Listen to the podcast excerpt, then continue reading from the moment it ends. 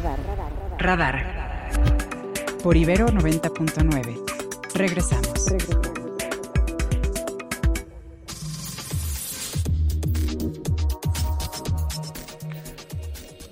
Bueno, y uno de los temas, uno de los temas que queremos plantearle el día de hoy pasa por el, el tema del sector salud y cómo andamos en esta materia, y es que se acaba de presentar un tablero de indicadores de cómo estamos, y por eso le agradezco a Patrick Devlin, él es presidente de la Comisión de Salud del Consejo Coronador Empresarial, que nos acompañe en esta mañana. Patrick, ¿qué tal? Muy buen día.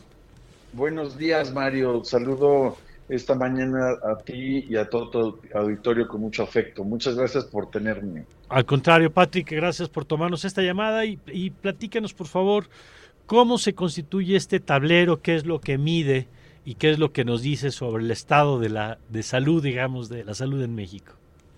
Pues eh, es una, de verdad nos da muchísimo gusto el poder estar lanzando este tablero de indicadores el día de hoy, que sucederá en el espacio de la Facultad de Medicina de la UNAM, eh, hoy a mediodía. Y la razón que nos da mucho orgullo es que, como tú lo sabes, el ecosistema de salud es un ecosistema sumamente complejo.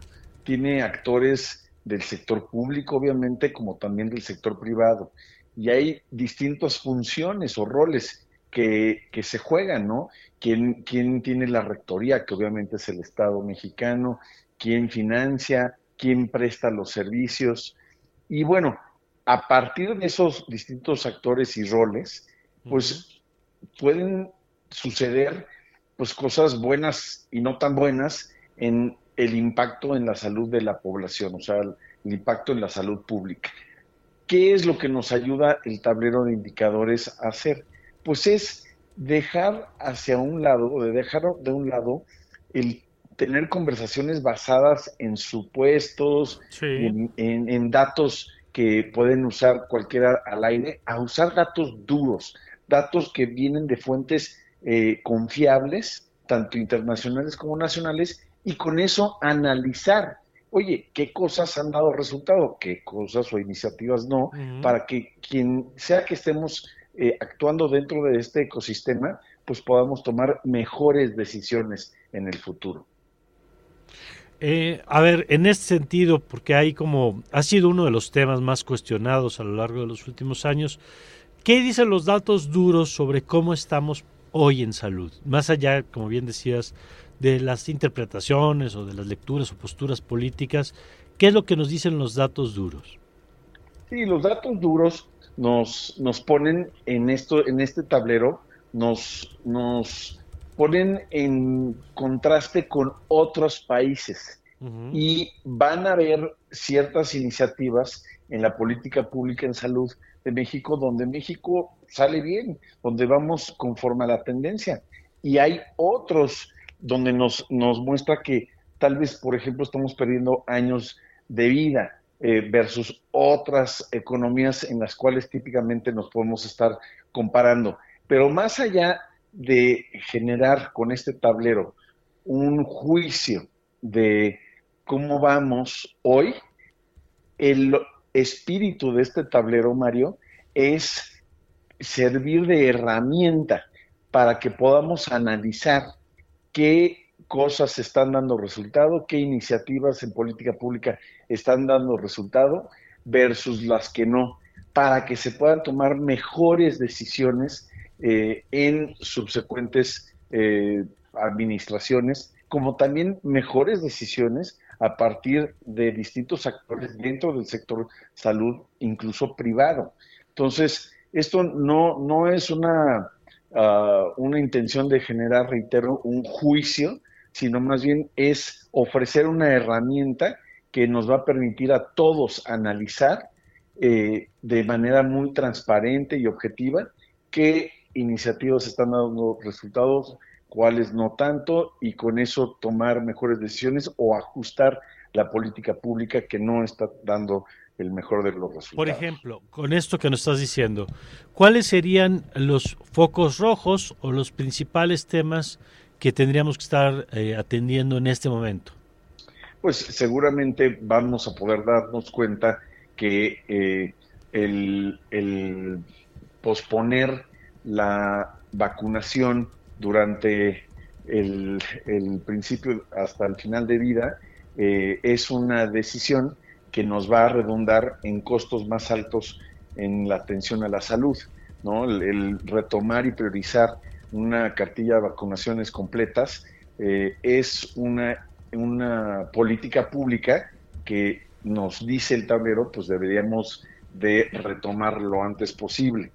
Eh, también el poder, por ejemplo, implementar iniciativas de activación física, hábitos saludables eh, y detecciones oportunas, ¿no? Además de promoción y prevención en la salud, también eh, detecciones oportunas, cómo estas pueden prolongar los años de vida de nuestra población versus el que no lo hagamos, y cómo esto se empieza a ver en el paso a los pasos de los años, en reducción de los años de vida de las y los mexicanos versus la, la edad que se está proyectando en otros países. Entonces, esos son dos ejemplos muy grandes, muy impactantes, y que con políticas públicas realmente bastante elementales, y, y que en el caso de vacunas en específico, México ya hacía muy bien, pues retomar esas nos va a dar muy buenos resultados.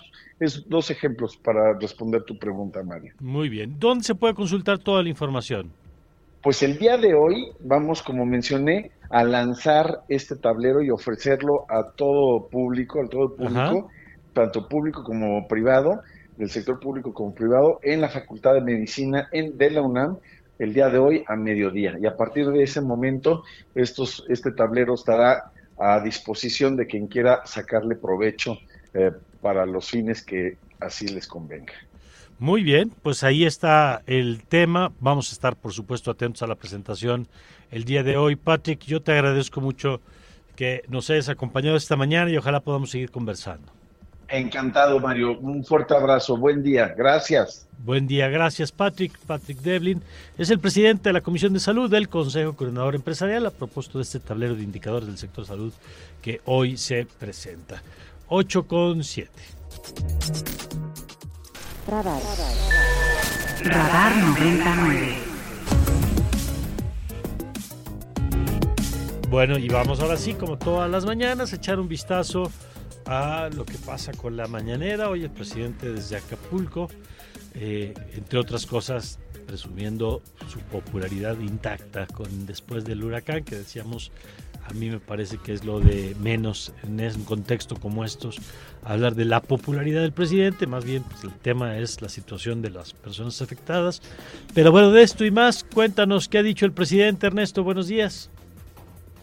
¿Qué tal, mi querido Mario? ¿Cómo estás? Muy buenos días, Oscar, amigos que nos escuchan. Buenos días. Así es, efectivamente, el presidente inicia su conferencia matutina hoy, que es miércoles, de quienes quieren las mentiras, pues refiriéndose a los ataques que dice ha recibido de parte de la oposición a raíz de lo sucedido en Acapulco. Reitera que mañana su conferencia matutina será allá, ya que dice se está realizando todo un trabajo de ayuda y auxilio a la población que los medios no están difundiendo, que lo único que están haciendo los medios por indicaciones de los dueños de los medios de comunicación, que son sus adversarios, es difundir solamente lo malo que está sucediendo en Acapulco y no lo, el trabajo que está realizando el gobierno federal. Y por esas razones que dice acudirá mañana a encabezar su conferencia matutina desde el puerto de Acapulco. Revela que ya fue seis veces al puerto y que ha estado atento de todo lo que se ha estado realizando en favor de la población afectada por el paso del huracán Otis. Posteriormente vino ya Elizabeth García Vilchis, la coordinadora de redes de la Presidencia de la República, para presentar su informe de quienes quieren las mentiras de esta semana, destacando la nota del New York Times y la, el descubrimiento del espionaje que se realizaba a políticos destacados de la oposición por parte de la Fiscalía Capitalina. La eh, encargada de esa sección precisa que con documentos falsos es que se presentó y se intentó documentar esta nota que publica The New York Times, que pese a que volvió a publicar de que su investigación está sustentada no solamente en esta documentación, sino también en testimonios, pues eh, la misma Elizabeth García Vilchis reitera que se trata de una información que no se dio de manera fidedigna y que, es, eh, eh, que tiene bueno, un trasfondo político por parte de quienes no están de acuerdo con lo que pasa en la Ciudad de México y con el gobierno capitalino y también con la fiscal Ernestina Godoy. Ya después el presidente dio paso a las preguntas de los reporteros en donde, bueno, le cuestionan acerca de los eh, operativos para poder recuperar las casas del Infonavit y que dice el presidente, recuerda, no se han vuelto a realizar desalojos ya que es la Guardia Civil quien toma posesión de los inmuebles que han sido abandonados y el Infonavit es el que realiza las gestiones para que se pueda recuperar ya sea la cartera vencida o si no el departamento o casa en cuestión. También le cuestionan acerca de la situación de las pláticas más bien que sostuvo el presidente con el presidente de los Estados Unidos Joe Biden allá en San Francisco y también con su homólogo chino Xi Jinping, con quien dice el presidente acordó establecer un acuerdo para reforzar los mecanismos a fin de que los precursores químicos que provienen de China sea, pues, sean frenados antes de llegar a nuestro país, ya que dice en China no se produce fentanilo, sino es, son los precursores químicos los que llegan a México y de ahí pues de donde parte la droga para los Estados Unidos, en donde pues ya se trata de un grave problema, una, una crisis de salud muy grave. Pero escuchemos qué fue lo que dijo el presidente respecto al acuerdo que llegó con su homólogo chino. En la reunión bilateral que tuvimos con el presidente de China, tratamos el asunto de ayudar al gobierno y sobre todo al pueblo de Estados Unidos ante la crisis del fentanilo. Pierden la vida cien mil jóvenes cada año.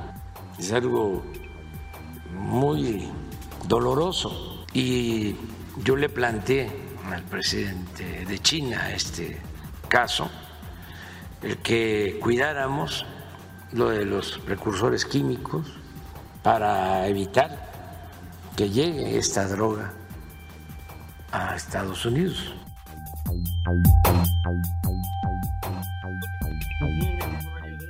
Importantes que acaba de dar a conocer el presidente. Uno de ellos, a partir del próximo año, la oficina de aduanas se trasladará de la Ciudad de México ya a la ciudad de Laredo, ya que dice el presidente se está construyendo todo un complejo en esa ciudad que es la que va a ser la nueva sede, donde tendrán eh, las oficinas, la, las aduanas del país. Dice el presidente de la República que en este gran complejo también se está considerando ampliar la apertura de los... Uh, de los accesos a nuestro país para todos aquellos paisanos que van a trabajar a los Estados Unidos y tienen que regresar, ya que dice en la actualidad, en la actualidad solamente son dos puertas las que tienen este eh, tránsito de, de vehículos y que a veces son hasta cuatro horas lo que tardan en poder regresar a nuestro país quienes trabajan en los Estados Unidos. Así que se va a ampliar a lo largo de toda la frontera todos estos accesos que hay en la frontera norte con los Estados Unidos. Y el segundo, que también posiblemente la semana próxima o a más tardar la primera semana de septiembre se tenga ya el incremento a los salarios mínimos que dice el presidente. Ya comenzaron las reuniones, ya hay propuestas y se están evaluando por parte de la mesa y de la Comisión Nacional de Salarios Mínimos para que se dé a conocer el nuevo incremento a partir de la primera semana de diciembre. Y es parte de lo que va de la conferencia matutina allá en Palacio Nacional. Ernesto. Muy buenos días.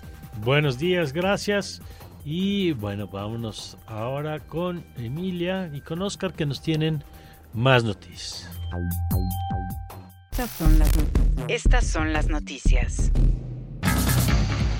Así es, Mario, y bueno, les contamos que como parte del proceso de ratificación de la titular de la fiscal de la Ciudad de México, Ernestina Godoy, la funcionaria se reunió en línea con diputados del Congreso ante quienes advirtió que no negociará su ratificación a cambio de impunidad y dar marcha atrás a las investigaciones contra los presuntos actos de corrupción inmobiliaria cometidos por el panista en la Benito Juárez.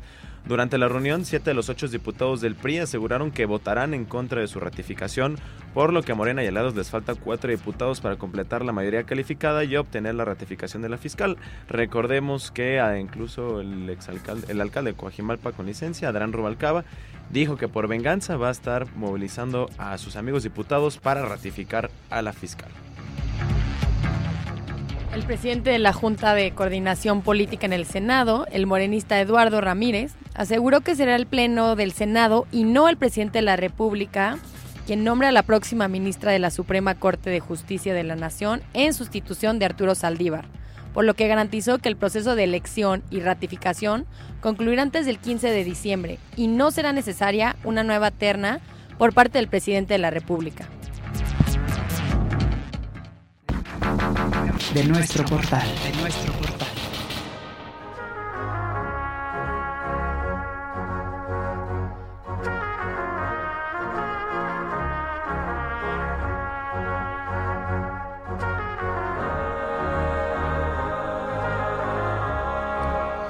Bueno, y así como un día como hoy, cuando el cielo está gris, frío y todo congelado, hay un instinto inmediato por buscar ese calorcito, y esta misma sensación lo podemos encontrar en la música y sobre todo con este disco de Hatzel, que con esta calidad sonora de Hatzel, que es el disco titulado Zac Condon, que ya lo pueden conocer y disfrutar a través de nuestra página web doble u doble u doble u punto ibero noventa y nueve punto efe eme.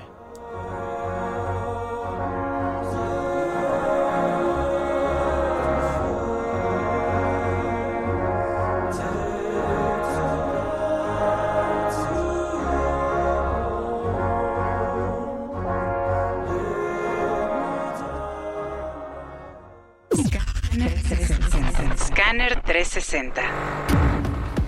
Y nos vamos con información internacional. Cuatro personas resultaron heridas después de que un atacante abriera fuego en un Walmart cerca de Dayton, Ohio, antes de quitarse la vida este lunes por la noche, dijo la policía. El sospechoso, descrito solo como hombre, entró a la tienda y disparó directamente a cuatro personas antes de dispararse a sí mismo. Esto lo informó la policía de Beaver Creek. Europa. La Unión Europea destinó ayuda humanitaria por un valor de trece millones de euros a México para ayudar a los damnificados por el impacto del huracán Otis. La ayuda facilitará asistencia a las personas más vulnerables, incluyendo refugio, agua, saneamiento, higiene y servicios sanitarios, así como ayuda a los medios de subsistencia y para satisfacer otras necesidades básicas. Asia. Y finalmente, tras el anuncio del gobierno de Israel sobre un acuerdo con la organización de Hamas para liberar al grupo de rehenes retenidos en Gaza y un cese al fuego por cuatro días, el primer ministro israelí Benjamín Netanyahu aseguró que la tregua por cuatro días no es una rendición y que la guerra seguirá hasta lograr sus objetivos, según lo difundió Radio Francia Internacional. Escuchemos al primer ministro israelí. Me gustaría que quede claro, estamos en guerra y continuaremos la guerra hasta lograr todos nuestros objetivos, eliminar al Hamas, recuperar a nuestros secuestrados y desaparecidos y garantizar que no habrá ningún elemento en Gaza que amenace a Israel. En los últimos días hablé con nuestro amigo, el presidente estadounidense Joe Biden, y le pedí su intervención para mejorar el esquema que se les presentará. De hecho, se mejoró para incluir más rehenes. Estas conversaciones dieron su fruto y el presidente Biden se involucró en el asunto y se lo agradezco. El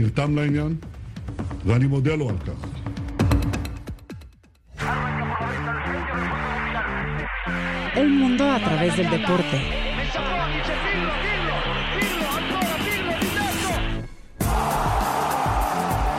Crack noventa punto nueve. Y ahora sí nos vamos largos y tendidísimos en Crack noventa punto nueve con Omar García y la información deportiva. Omar, volvemos contigo nuevamente. Buenos días, ¿cómo estás? Queridos Cartaja, qué gusto saludarte de nueva cuenta. Pues vámonos largos y tendidos. Por una parte, ayer gran día para la delegación mexicana en los Juegos Parapanamericanos de Santiago dos mil veintitrés. Cinco oros, destacando el de Diego López, una de las figuras de la delegación mexicana, con el oro en la paranatación en los cincuenta metros, espalda en la categoría ese tres. También en la natación, Ángel Camacho, Matilde Alcázar, Alcázar y Nelly Miranda se llevaron eh, las respectivas preseas áureas áureas, también en los cincuenta metros espalda, aunque en la categoría ese cuatro, al igual que en la categoría femenil, ya lo decíamos, Nelly Miranda, mientras que Matilde Alcázar lo logró en los doscientos metros combinado individual, así que bueno, pues dominio absoluto. También Mariana García se proclamó campeona de, eh, los setenta, de la halterofilia en los setenta y un kilogramos, su último levantamiento tuvo un eh, total de doscientos dieciséis kilogramos, así que bueno, pues punto para celebrar para esta delegación mexicana que también se está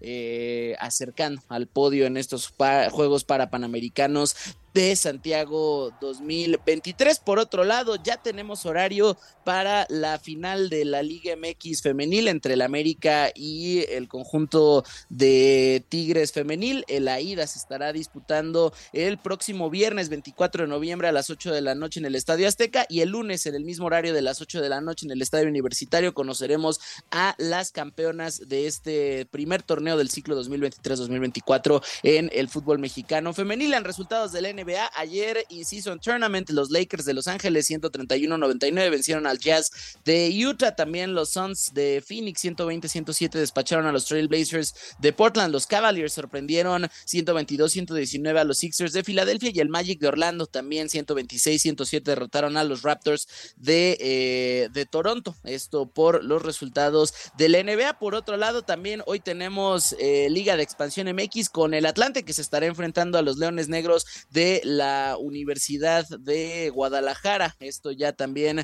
eh, acercándonos a la liguilla de esta segunda categoría importante masculina en México. Pues sí, ya vamos hacia la recta final.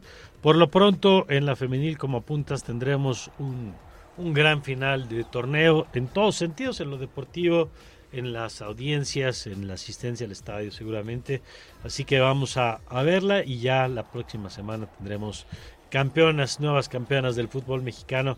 Gracias, querido Omar. Seguro, querido Mario, pues ya nos escuchamos el día de mañana, ya saben que me pueden encontrar en arroba Omar R X, les mando un fuerte abrazo. Abrazo de vuelta para nuestro querido Omar García. Ocho con veintiuno. Radar Radar noventa y nueve.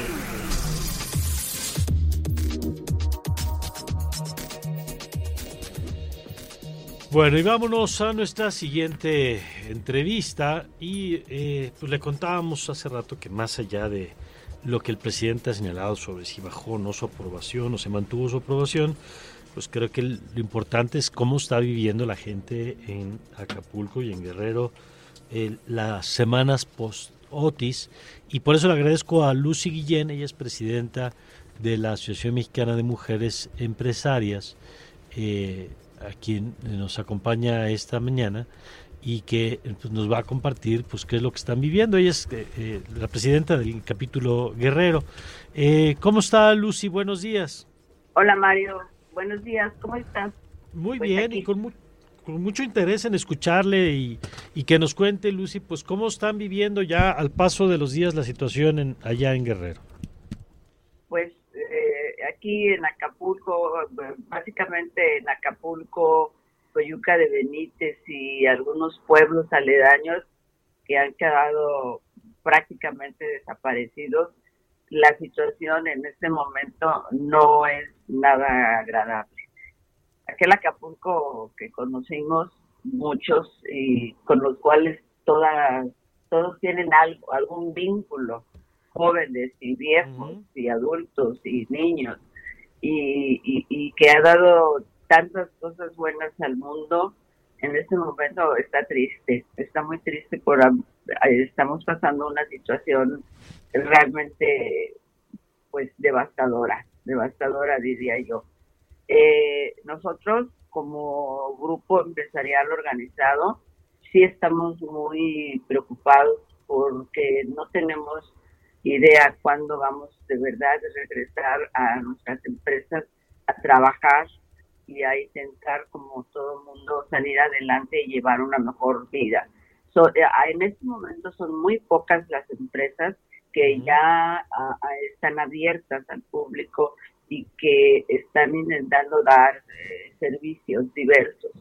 Pero la mayoría de las empresas estamos, eh, y digo estamos porque en mi caso yo tengo una, una empresa de servicios, una empresa de relaciones públicas, que obviamente a este momento eh, pues no tengo no tengo trabajo, no no uh-huh. tengo trabajo y no creo que este tipo de empresas, por ejemplo, como los organizadores de bodas, por ejemplo, que es toda una cadena de servicios, no nada más es de, el lugar donde se hace la boda, es el banquete, es la música, es este el, el, los, los los alimentos, el, el, el mobiliario, sí, es toda claro. una cadena de servicios que se ve altamente afectada, y, y, y no por este momento, sino por hasta hasta cuándo, ¿no? Los los lugares que se eh, utilizaban utilizar para este tipo de,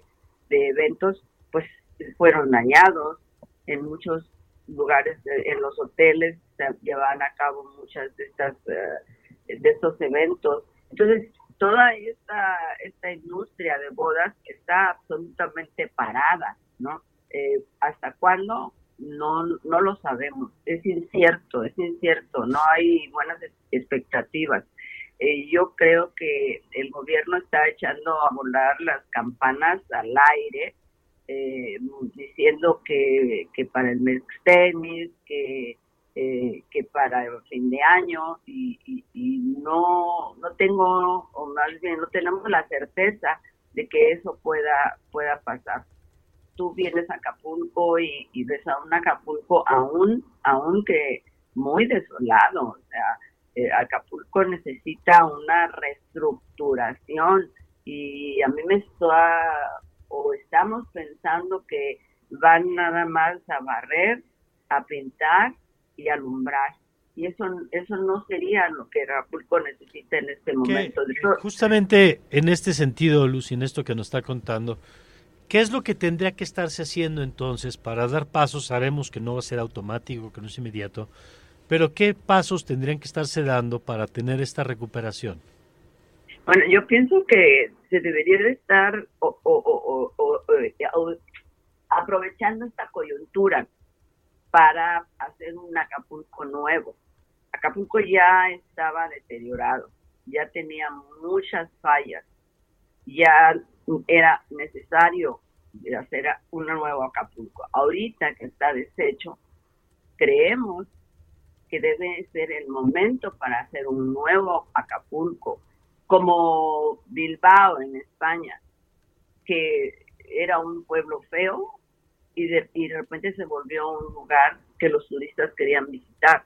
Se puso y se cambió, se reestructuró, se puso un museo importante que todo el sí. mundo quería quiere ir a ver, y, y pensamos que ese es un ejemplo, eh, pero tácito de lo que en Acapulco podríamos hacer. Entonces eh, vemos con mucha uh, tristeza y con mucha frustración que se pidió un, una aportación extra de parte de la Federación para que se le diera a Acapulco otra cara, y, y vemos que no los diputados de la, del gobierno en, en turno no lo aceptó. Entonces, si ¿cómo se va a hacer? ¿De dónde se va a sacar el recurso para poder eh, verdaderamente hacer un Acapulco nuevo?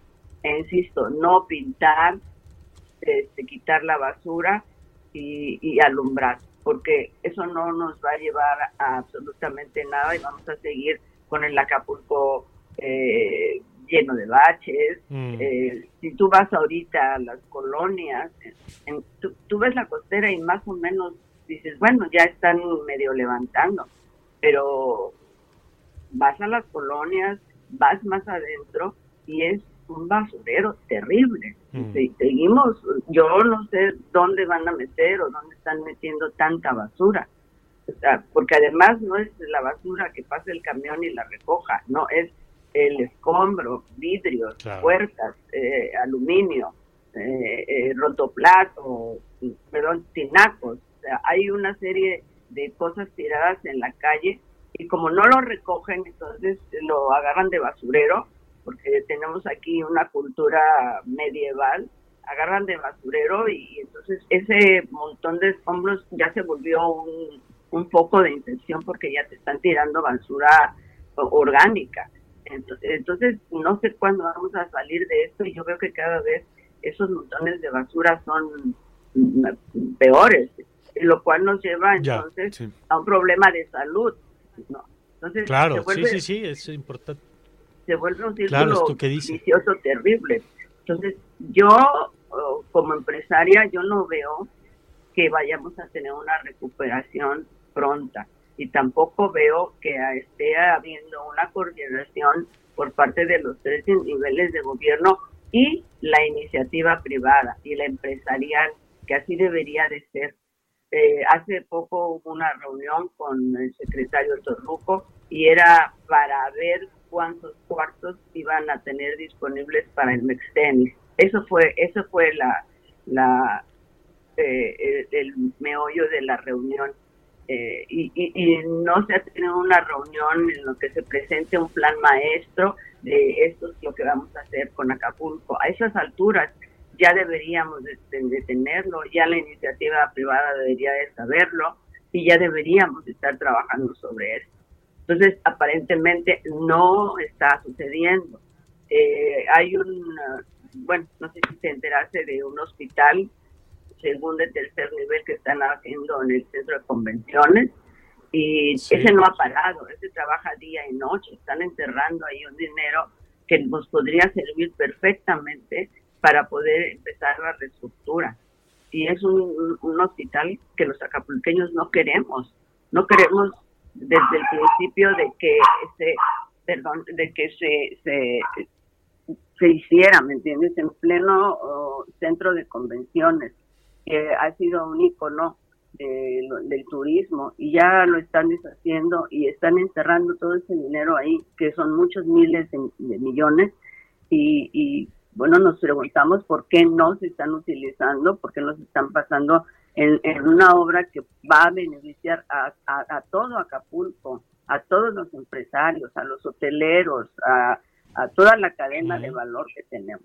pero no lo estamos viendo en este momento.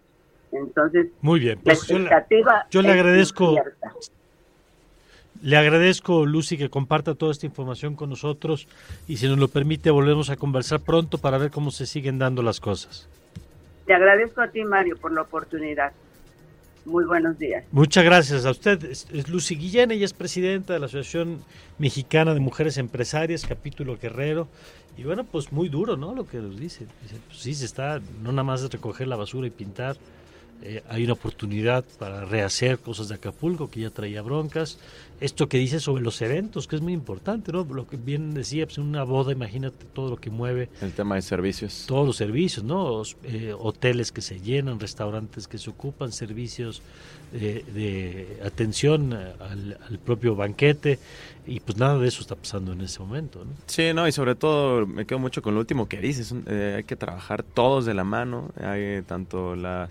la sociedad civil, el sector empresarial, los tres niveles de gobierno, federal, local, estatal, y pues es un momento de, como dice, reconstrucción, prácticamente empezar de cero, y pues se puede volver a hacer las cosas mejor para prevenirse para futuras ocasiones o siniestros, y sobre todo pues para la población que vive ahí y la que visita. De acuerdo, Acapulco. De acuerdo. Bueno, pues ahí está el tema, gracias a, eh, a Lucy Guillén, ocho con treinta y tres. Radar. Radar noventa y nueve. Y ya tenemos a Luis Castillo en la línea. Luis, gracias por tomarnos esta llamada. Eh, muy buenos días. Muy buenos días, Mario. ¿Cómo estás? Muy bien, con mucho interés en platicar contigo y que nos cuentes de este trabajo a propósito del, el, de lo que está pasando con la tala de árboles y este proyecto, pues que creo que muchos no teníamos en el radar, Luis.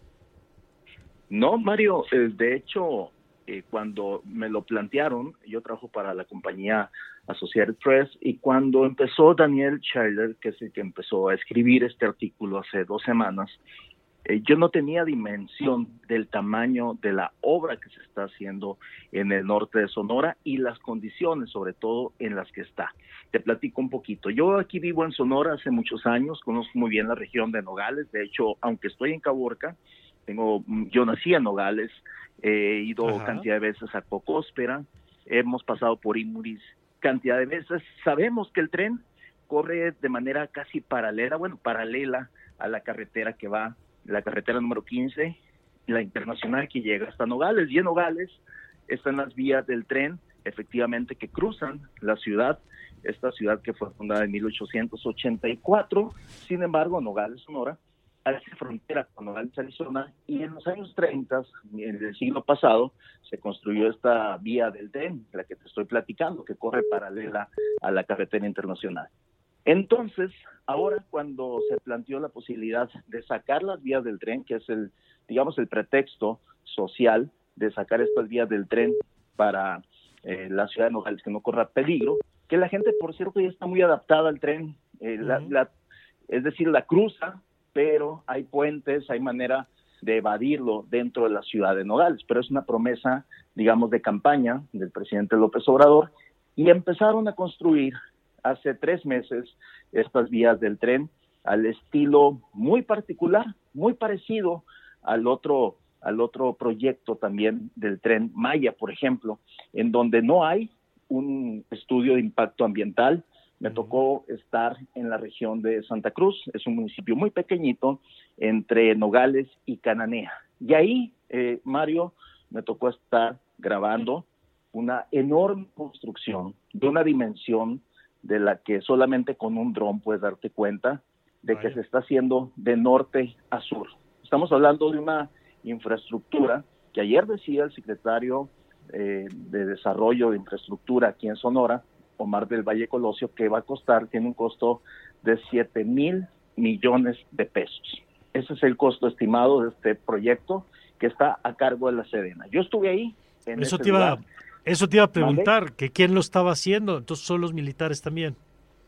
Son los militares, Mario, te lo confirmo, porque eh, ya para terminar la grabación, eh, hace, hace una semana, eh, me salió un ingeniero de nombre Narciso Aguilar y me confirmó que estaba a cargo de la Sedena y que no había salido. De hecho, le tomó una fotografía a mi identificación, la del I N E, que tiene todos mis datos personales, y me dijo que ya estaba reportado yo ante la Sedena, y ya le expliqué que era un reportaje, que no había ninguna indicación de que pues no se pudiera tomar video o fotografía, porque está además pues en el, la carretera, ¿no? O sea, tú vas en el camino rural, sí, muy, muy austero, de, de tierra, lo que sea, pero ahí está esta enorme construcción que va por tramos.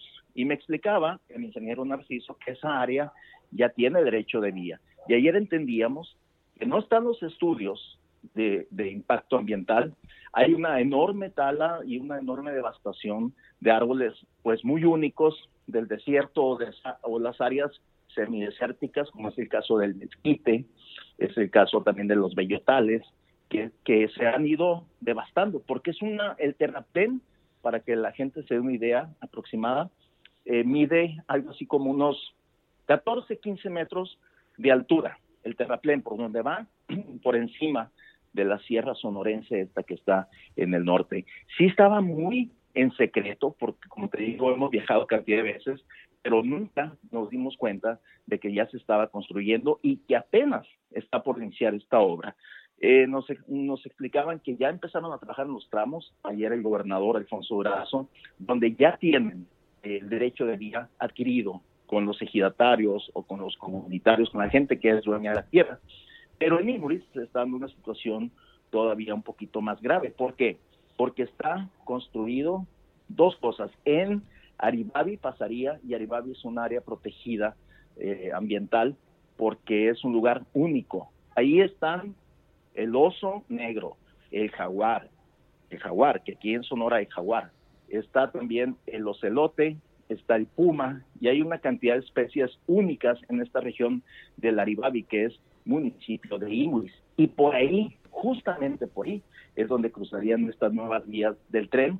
Como te digo, no hay un estudio de impacto ambiental, eso es muy grave. También pasa por una región de Cocóspera, una misión muy antigua del, del siglo dieciocho, fundada por el padre Eusebio Francisco Quino, y que también estaría pasando muy cerca. De ahí es un área protegida por el Instituto Nacional de Antropología e Historia. Se han hecho trabajos para recuperar esta misión durante mucho tiempo. Y una presa, una presa, eh, una presa también enorme que está pues prácticamente inaccesible, salvo para la gente que está construyendo estas vías del tren. Es muy grave porque estaría este tren que es, que es de carga, sabemos de mucha, mucha carga, que tiene una conexión desde el puerto de Guaymas. Ayer le explicaba esto a Alfonso Brazo, el gobernador de Sonora, desde Guaymas hasta Arizona. Entonces, pasaría este tren de carga con productos o mercancías que desconocemos y, sobre todo, uh-huh. que no tiene en sí una función social, porque llegaría a una parte de Nogales, pero como todos sabemos, el tren que llega hasta uh-huh. Estados Unidos no tiene una función de pasajeros. No, yeah. no la tiene. Entonces, estamos aquí viendo que eh, la gente, los vecinos de Imuris, dicen que esto es un proyecto para la minería, específicamente para el Grupo México, es lo que nos cuentan los vecinos, que tienen intereses tanto en Cananea como en una mina nueva que acaban de abrir, un proyecto nuevo de mina que se llama El Pilar. Entonces, aquí la situación es, ponen en riesgo el agua del municipio de Imuris, ponen en riesgo la misión de Cocóspera, del área protegida del Aribabi, y no tenemos hasta este momento, y dicen que dentro de un año van a tener uh-huh. ellos el estudio de impacto ambiental. Sin embargo, se supone que antes de que termine el gobierno del presidente López Obrador, tendrían que tener terminada esta obra que va a marchas, a marcha, a marchas forzadas.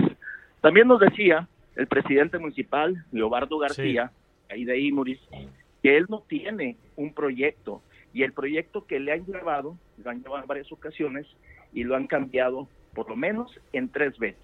Tres veces han sido Vaya. los que han cambiado estas vías del tren, metros más, metros menos, pero lo preocupante es que pasa por el río Babasac y después se convierte en el río Cocóspera, por Aribabi, la misión de Cocóspera y por supuesto la presa que está un poquito más adelante. Es, es muy grave lo que está pasando por bueno. acá. Mario, sí lo tenían pues, en secreto, como bien escribió eh, el compañero Daniel Scheller de A P, de Social Press, ajá. sí lo tenían en secreto y por supuesto que esto eh, ha sido de mucha polémica en los últimos pues, sí. días, sobre todo acá en Sonora, que se está teniendo mucho impacto. Pues yo te agradezco, Luis, que compartas todo el trabajo de tu investigación con, con nuestro auditorio y mantenemos el contacto, Luis. Por supuesto, por supuesto. Esto apenas va empezando, Mario, por acá en Sonora. Creo que se va a dar una gran eh, resistencia, sobre todo de la comunidad, de los vecinos, a que no se haga, o por lo menos consideran, una, ellos dicen, no nos oponemos al progreso, pero que exploren alternativas diferentes, rutas diferentes, que no afecte o ponga en riesgo el agua y estas zonas tan bellas, que por cierto son de las muy poquitas que tienen agua, ¿eh, Mario? Aquí pues sí. en Sonora el agua es de alto valor en el desierto y pues ponerlo en riesgo sería muy grave para la comunidad. Bueno, pues ahí está este proyecto que se está llevando a cabo y gracias, Luis, por compartirlo. Luis Castillo, reportero independiente sobre este trabajo. Usted puede seguir a Luis como M. Luis Castillo. Vamos una, a un corte. Nos vamos a un corte y recuerden que nos pueden mandar mensaje al cincuenta y cinco, quinientos veintinueve, veinticinco noventa y nueve y también nos pueden encontrar en Twitter, arroba Ibero noventa y nueve F M. Mándenos sus, mándenos sus dudas, comentarios, cualquier cosa que tengan en la cabeza. Radar por Ibero noventa punto nueve. Estamos de regreso. Quiero informarles que escogimos el día de hoy, como lo mencionó el general Sandoval, y lo sabemos todos, la revolución se hizo en ferrocarril y a caballo, y tiene que ver mucho este anuncio con nuestra revolución. Me llevaría tiempo argumentar, pero se escogió este día, lo resumo, para publicar el decreto. Hoy aparece en el diario oficial el decreto que establece el regreso del servicio de trenes modernos de pasajeros. Bueno, ¿y qué es lo que ha anunciado el presidente? Pues vamos con Juan Ortiz, de, de Lupa Legislativa, quien siempre me da mucho gusto saludar. Querido Juan, ¿cómo estás? Hola Mario, muy buenos días, gracias por la invitación. A ver, cuéntanos qué es lo que en el veinte de noviembre, que a lo mejor mucha gente andaba hasta en el puente y no lo alcanzó a registrar, ¿qué es lo que eh, anunció el presidente con este decreto? Sí, digamos que los puntos claves de este decreto que ya había anunciado hace algunos dos meses, un mes y medio, es que los trenes de pasajeros son ahora una clave, área clave para el desarrollo nacional, y que esto significa que en las vías férreas concesionadas se les va a dar prioridad sobre el transporte de carga. Y según este decreto van a iniciar con, con siete rutas, además de que los concesionarios actuales tienen hasta el quince de enero, o sea, poquitas semanas, para presentar propuestas para echar a andar este sistema de, de trenes de pasajeros. Y si no tiene el visto bueno tanto del gobierno como de, de la Sedena o la Marina, pues este servicio de trenes pasajeros se le van a asignar a otras empresas o incluso a, la, a, a las Fuerzas Armadas. Entonces, básicamente es, es, es, es esto, usar las mismas vías que ya existen, que están concesionadas a, a ahorita para transporte de carga, pero ya se le va a dar prioridad a los trenes de pasajeros. Ahora, lo que decíamos ahorita, lo platicábamos aquí antes de entrar al aire, Juan, eh, ¿hay dentro de lo que presenta el gobierno algún tipo de justificación eh, pues de mercado o, o de algún estudio, digamos, que sustente la lógica de esa decisión? Porque decir que la revolución se hizo en tren, pues, pues sí, está bien, es una frase que... Pero eso no explica por qué tendría que haber un tren de pasajeros en algunas regiones del país. Es decir, eh, ¿hay algún sustento en, la, en el decreto? De ninguna forma, Mario, es simplemente una justificación ideológica y justo lo que acabas de decir es lo que le sustenta este decreto, este nostalgia por los trenes de pasajeros de hace cien años y también mención sobre la privatización en el noventa y cuatro noventa y cinco por eh, Ernesto Cedillo, que se le entregó gran parte del sistema ferroviario a cinco grandes concesionarios. Eso es solamente esa justificación ideológica, no hay nada técnico y precisamente eso generó varias reacciones en diferentes sectores de la iniciativa privada vinculados al transporte principalmente, que he visto que sí tienen como, no están tan en contra, pero su principal preocupación es más que nada lograr un modelo rentable, porque este sistema de trenes de pasajeros en el mundo es subsidiado por, por el Estado, y tenemos casos como el Reino Unido, que el treinta por ciento de los ingresos de los trenes de pasajeros pues son a través de subsidios del propio gobierno, y aquí la propuesta que hacen es que si se va a echar a andar algo así, pues piden que tenga participación el Estado, para que no sea solamente la iniciativa privada quien tenga que cargar todo esto, porque para ellos no es un modelo rentable. Mario. Juan, buenos días, te saluda Oscar Reyes. Yo, yo tengo la duda por qué este corto periodo para presentar la propuesta, parecía ser que urge.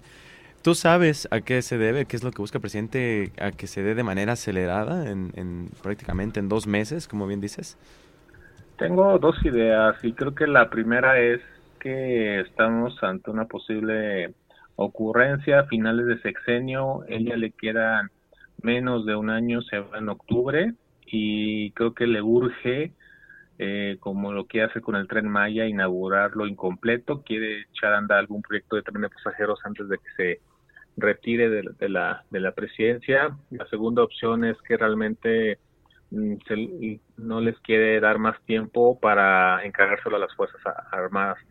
Y aquí el problema que yo veo es que esta esto, esto sí es una ocurrencia, porque si uno revisa el Plan Nacional de Desarrollo, la única mención a un proyecto de tren de pasajeros es el Tren Maya, no hay nada más. Y si revisas el presupuesto federal, solamente hay dinero para el Tren Maya, para la terminación del Tren México-Toluca y el tren interurbano que conecta con el A I F A, nada más ahí se dinero. Entonces, ¿qué va a pasar si, si les saludamos a privados y van a estar subsidios, ¿no? ¿Cuánto, cuánta cantidad va a ser esos subsidios? Y en el otro caso, si no se lo van a dar a los, a los privados, se lo dan a las Fuerzas Armadas, pues entonces los contribuyentes nos vamos a hacer cargo de todo, pues de sí. todo el costo. ¿Cuánto va a representar? Sobre todo porque en el presupuesto ya se aprobó, en el presupuesto dos mil veinticuatro ya se aprobó, ya tienen las asignaciones, entonces, ¿a quién le vas a quitar dinero para hacer frente a este compromiso de echar a andar un proyecto de trenes de pasajeros? Porque son vías, son son vagones, es todo, es, es un todo, Mario. De acuerdo, pues vamos a ver qué pasa con este tema y con los plazos que está poniendo la presidencia. Gracias, Juan, como siempre. Ahora que a ustedes, saludos, muy buenos días. Buenos días, Juan Ortiz, desde Lupa Legislativa, y nos vamos ahora con Ernesto López Portillo.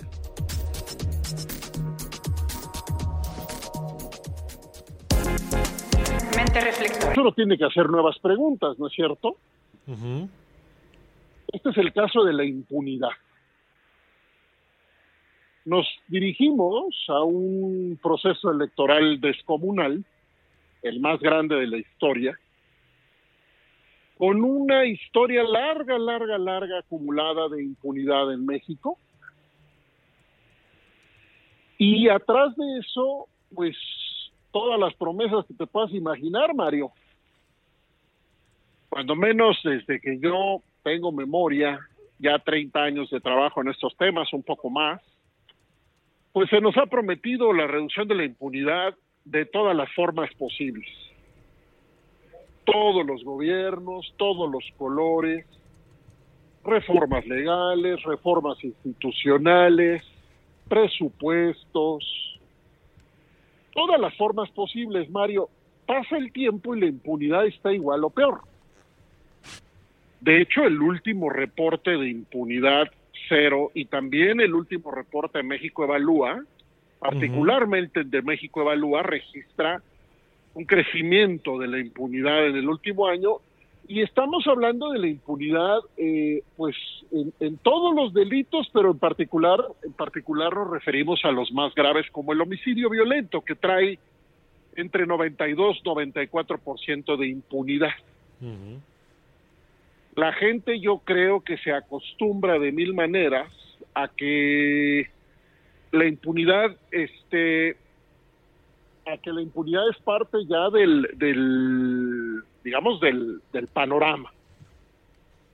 Entonces, yo pongo una hipótesis, Mario, diferente para entender a la impunidad, no como un costo, no como un costo de, de del sistema político, no como un pasivo, sí, sino al revés, como un activo del sistema político. Órale, ¿por ¿Cómo qué? así? ¿Cómo ¿Por... así?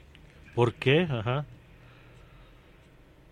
La hipótesis lo que lo que dice es que la impunidad es una moneda de cambio, Mario. Todo mundo, repito, fiscalías, etcétera, te van a decir que, que la impunidad se, que, que la impunidad está mal y que la tenemos que reducir. Pero detrás de ese discurso formal, lo que tenemos es más bien que no alcanza, repito, Eh, la operación institucional, los presupuestos de reformas. Entonces, hay algo que es muy fuerte, hay algo que reproduce la impunidad, y ese algo, en mi concepto, es un proceso de negociación que no vemos, que nunca vemos, en donde las prácticas institucionales para reproducir la impunidad son más fuertes que cualquier impulso para reducir la impunidad. Si esto es así, alguien, alguien entonces, Mario, está trabajando mm. para que la impunidad se prolongue. Uh-huh.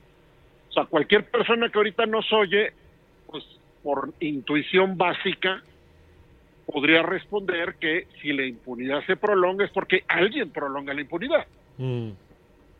Entonces, creo yo, digo en el texto de esta semana en Animal Político, creo que tenemos una orfandad política de las agendas de seguridad, justicia y paz por la impunidad.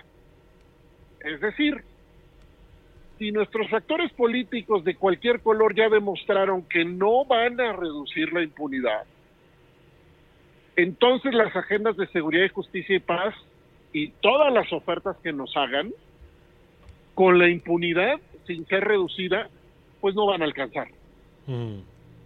En síntesis, si no hay una fuerza política y tampoco hay una fuerza social que esté dispuesta a empeñar todo su capital político para abatir la impunidad, entonces la seguridad, la justicia y la paz no van a llegar. Es una hipótesis fuerte, una hipótesis que conecta muchas cosas que estamos observando a través de la investigación aplicada, y es una llamada de atención, al final de cuentas, a todas las personas que van a votar. Porque tenemos que tomar conciencia crítica de qué significa ser parte de un país donde la impunidad pareciera más fuerte que todas y todos. Pero sí. Algo así como un monstruo de mil cabezas que nadie puede controlar, pero que en realidad está siendo producido por el propio sistema, el propio sistema político, Mario. Así que invito a leer el texto de Animal Político, eh, Seguridad, Justicia y Paz en la Orfandad Política, porque nunca, nunca habrá eh, esa seguridad, justicia y paz que anhelamos si las élites políticas y las élites institucionales en todas sus componendas le siguen dando carta de ciudadanía a la claro. impunidad, Mario. Pues sí, mientras sea rentable. Gracias, Ernesto. Muy buenos días, gracias.